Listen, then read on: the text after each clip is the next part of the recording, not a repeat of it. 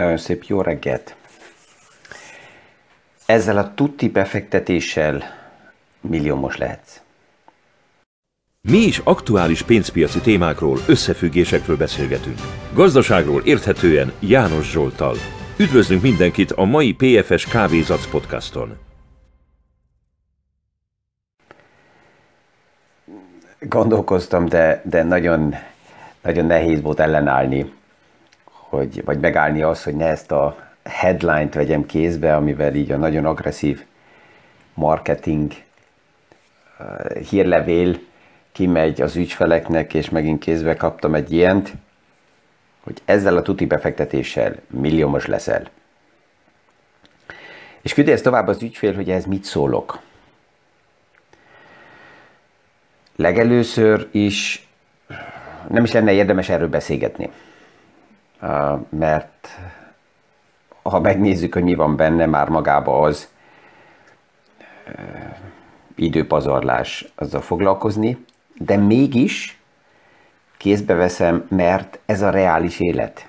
Tehát félre söpörni ilyen dolgokat lehet, de ha már vannak, akkor érdemes, hogy kézbe vegyük és megnézzük, hogy ez, ez mit is akar, és mit mutat az, hogy egy, egy ügyfél, vagy bárki erre reagál. Tehát megvan az az álom, és el lehet adni az embereknek azt az álmat, hogy ezzel a tuti fogadással, ezzel a tuti befektetéssel milliómos tud lenni. És ez miért működik? Hát azért, mert vannak visszapillantó tükörből nézve olyan üzleti modellek, olyan bizniszmodellek, olyan cégek sztori, amit el lehet így adni, hogy több száz százalékos éves értéknövekedéssel valaki mennyire meg tudott gazdagodni. Mikor ez felmerül, akkor újra vissza kell térjek ahhoz a kérdéshez, hogy ha már mint befektető a piaccal foglalkozom, vagy elfogadtam azt, mint privát ember, hogy ezzel is szükséges foglalkozni, mert ezt látjuk, hogy nem veszi senki le a vállunkról ezt a felelősséget, ezt a munkát. Hogy ne csak a pénzt megkeressük, hanem az, ami megmarad, ezt is megfelelően helyezzük el, tartalékokat építsünk fel. Tehát ezzel foglalkozzunk. És a kérdés, hogy miért megyünk oda, az a cél, hogy az összeget, ami megvan, ezt befektetjük, és egy bizonyos hozamot várunk el, ami remélhetőleg alapjában megtartja az értéket, vagy spekulációba akarunk menni, és fogadásokba akarunk menni, és maximális eredményeket várunk el. Ezt, ezt, ezt mindig el kell dönteni, mivel nagyon-nagyon sok befektető az elmúlt években, évtizedekben ezzel a kérdéssel nem foglalkozott.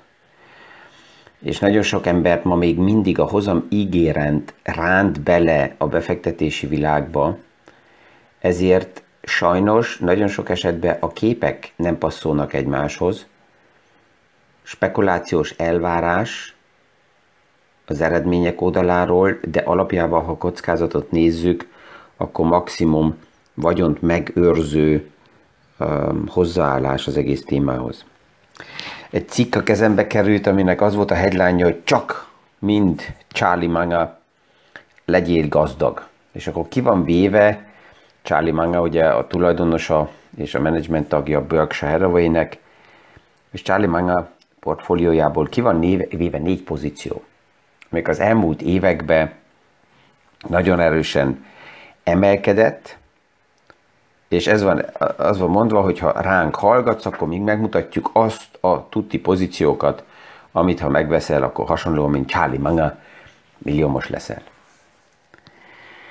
Itt nem állom meg, hogy ki kell térjek arra is, hogy több olyan embert ismerek, ügyfelet ismerek, aki nézi a, a, a filléreket, a forintokat, hogy hol tud költségeket optimalizálni, és hogy tud maximális hozamot elérni, és mikor felteszem a kérdést, hogyha a lottóban nyernél, hogyha befektetés szárnyalna és több ezer százalékos értékemelkedés lenne, ha, ha örökölni, akkor mi változna meg?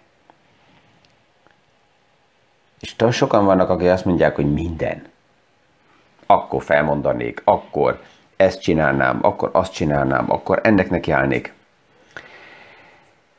És mikor ezt így hallom, és látom, akkor azt kell mondjam, hogy nem a tőkepiaci fogadásokkal kellene foglalkozni, nem a költségek optimalizálásával kellene foglalkozni, hanem sokkal több eredményt hozna az, hogyha ez az ember végre, független attól, hogy kívülről milyen szerencse érinti vagy nem, kiszáll a mókuskerékből, és azzal foglalkozik, amit élvez, és amihez nem kellenek a milliómok, amihez nem kell a szerencse kívülről.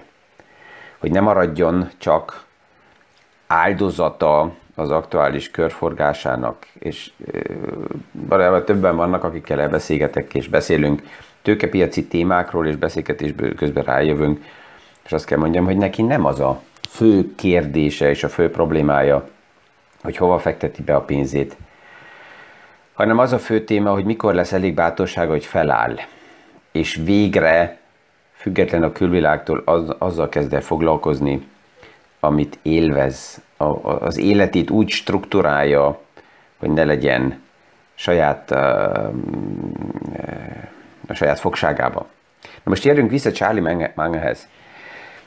Merem állítani, hogy Charlie Manga ma, pár éve 80 fölött, azt a négy részvényt nem abból a szemszögből nézi, hogy mennyire fantasztikusan milliómos tud azzal lenni.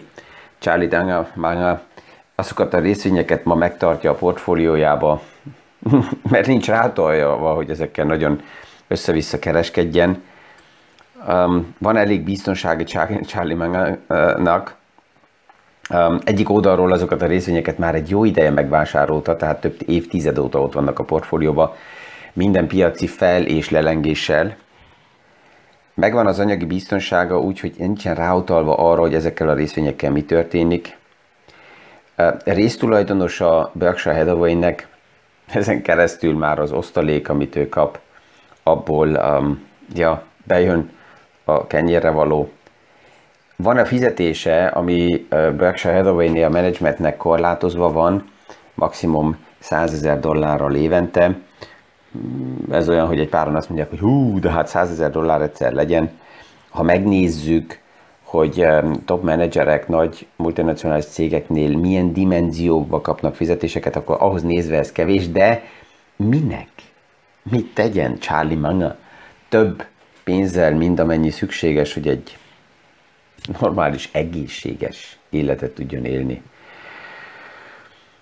Um, de hát a, a cím mégis mozdít, mert mindig, amikor ha megnézem a podcastokat, megnézem, hogy mire kattintanak rá az emberek, akkor vagy ezek a tuti fogadások, azok a címek, amikre szívesen rá kattintanak, vagy a rémhírek azok, amire rá kattintanak. Tehát aki, aki klikkeket, aki lájkokat, aki trafficet akar gyártani, közlekedést a podcastjába, akkor az kell jöjjön a rémhírekkel, és a témákkal és az ígéretekkel, Um, ja, tehát ez, ez ilyen, tehát mi mind emberek sajnos ilyenek vagyunk, hogy erre e, rámegyünk, és a spekulációval meg lehet minket venni. Tehát ez azt jelenti, hogy azok, akik ezekbe a spekulatív fogadásokba belemennek, azok um, sajnos menekülve a mostani életükből belefutnak a következő csapdába, és ezt használják ki a marketingesek ezt használják ki azok, akik ígérnek ilyen tuti fogadásokat, hogy alapjában az emberek szeretnének az aktuális helyzetükből menekülni, és mivel azt hiszik, hogy a pénzzel ez fog működni, ezért be lehet őket húzni um, ezekbe a fogadásokba. Hogyha nettóba tisztánlás nézzük azt meg, hogy valaki magasabb hozamot akar elérni, akkor persze, hogy egy logikus, um, a maximális eredményhez minél kevesebb befektetés, minél kevesebb pozíciót kell megvásároljak, és ott tuti sztorikra fogadjak. Ha veszünk egy iparágat, akkor általában az megtörténik, hogy egy iparágon belül, tehát az összességet vesszük, akkor mit tudom, ott lenne a fejlődés aktuálisan, amelyiket most említeni szeretném, de nem akarom megmondani a, témakört, mert lényegtelen, az egész iparágnak egy, az éveleje óta a fejlődése az plusz-minusz nulla. Ezen belül van rengeteg olyan pozíció, amelyik nagyon-nagyon nagy nyereséggel pozícionálja aktuálisan magát, akár 700-800 százalék, ez alatt az idő alatt, ahol az egész iparág plusz-minusz nullába van, de mivel az egész iparág plusz-minusz nulla, és ez 700 százalék fölött van, azt jelenti, hogy kell több olyan pozíció is legyen, amelyik nagyon durván mínuszban van. Tehát, hogyha megveszem az iparágat, akkor minden benne van, és, és akkor plusz-minusz nullánál vagyok, tehát közelebb az átlagos indexhez. Ha pont egyre fogadok, hát akkor most pillanatilag lehet, hogy 700%-nál vagyok, de lehet, hogy pont arra fogadtam, amelyik most víz alatt van, mínusz 70, mínusz 80 százalékkal. Ezt jelenti az, hogyha valaki egy erős fogadásra megy rá. És vannak a fiatalok, akik visszajeleznek néha nekem, tehát fiatal nem csak életkorban, hanem olyan is, aki az elmúlt fél évben, évben kezdett el a tőkepiacsal foglalkozni, és azt mondja, hogy ki, János úr, mit akarsz? Nekem plusz 40-50 százalék megvan, ezt bármikor meg tudom csinálni, nem vagyok ráutalva ezekre az okoskodásokra, akkor általában a válaszom két irányba megy. Az egyik, hogy nagyon jó, hogyha ezt beláttad, hogy nincs, nem vagy ráutalva, akkor többet ne hallgass. És a másik pedig, hogy nem hiszem el, hogy ez tartósan a 40-50 százalékot el tudod érni. Miért?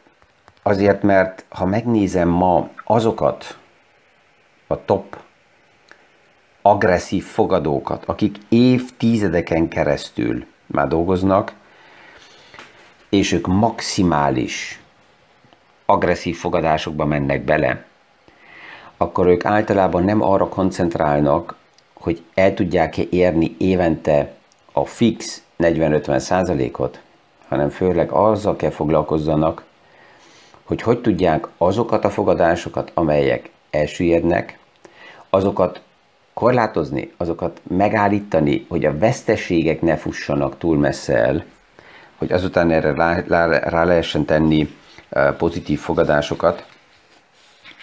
Um, van egy pár nagy, nagy név, aki, aki ebbe a témába ezt ki is mondja, hogy egy befektetőnek, aki normálisan aludni akar, jobb, hogyha ő megveszi a széles piacot, a nagyon széles diversifikáció törvénye oda vezet, hogy a diversifikációval csökkentem a kockázatot. Minél szélesebb egy portfólióm, annál nagyobb a kockázatcsökkentés, de ugyanakkor persze, hogy a hozamom is stabilabb kezd lenni.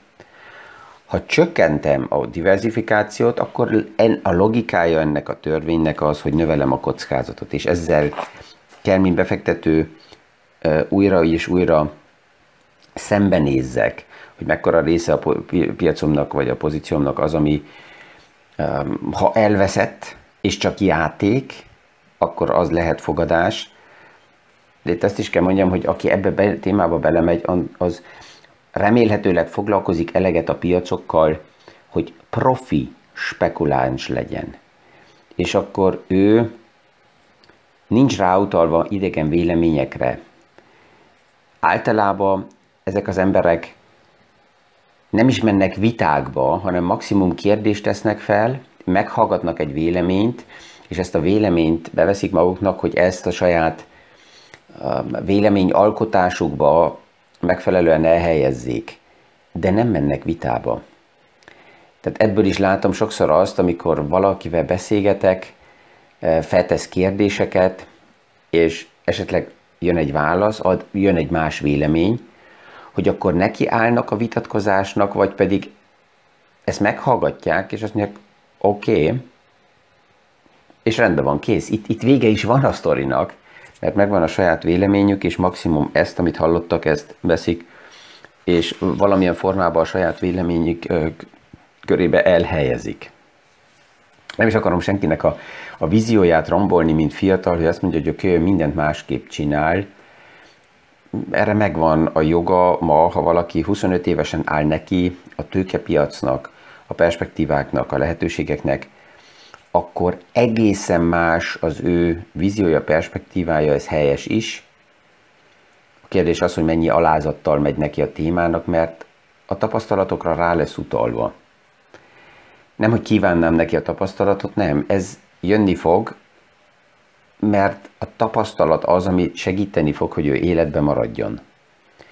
Egy 50 évesnek egészen más a helyzete. Ja igen, beszéltem egy, egy befektetővel, a, aki ki is mondja, hogy ő agresszív spekuláns, mert nincsen semmi más az életébe, ami pillanatnyilag őt felelősséges helyzetbe hozná. Tehát addig, amíg nincs család, nincsenek gyermekek, hogy ő most az agresszív fogadásával esetleg egy év múlva milliómos, vagy nullája van, az neki mindegy. Ez, ez most az aktuális helyzetben ez neki egy játék. Majd valamikor ez változni fog, ezt látja, de pillanatnyilag ezzel a kérdéssel nem foglalkozik. Szó. Tehát az ő helyzete egészen más, mint egy 10 évvel, 15 évvel idősebb család, szülőknek a helyzete, akik egy egzisztenciát építenek fel, ott a gyermekek, és egészen más infrastruktúrát kell biztosítsanak. Vagy akár valaki, aki már 50 éves, ő más szemszögből kezeli a portfóliókat, más szemszögből néz a pénzre, egy 80 éves ugyanígy, és ha visszakérek Charlie Mangerre, akkor Charlie Mangert mind példát venni arra, hogy hogy tudsz milliómos lenni nagyon gyorsan azon keresztül, hogy megveszed ezeket a pozíciókat. Pont a Charlie uh, hozzáállása szerintem nem passzol, mert neki annyira mindegy, hogy ma mi történik a piacokban napi szinten, az a saját portfólióját érintve, mert már ezt előre elmondtam, ezzel nem nagyon foglalkozik, mert nem ez, nem ez az ő témája. Nem azért ment a nem, nem azért van most ott a tőzsdén, hogy meggazdagodjon. Az már megtörtént, és az ideális az volt, hogy pont ebben az esetben azt látjuk, hogy nem változtatott meg semmit, mert az első perctől kezdve azzal foglalkozott, ami neki eh, tetszett. Tehát, hogyha összefoglaljuk a mai eh, témát, akkor abból indultunk ki, hogy megvan-e a lehetőség a tőkepiacon, hogy meggazdagodjunk megvan. Ez is egy lehetőség.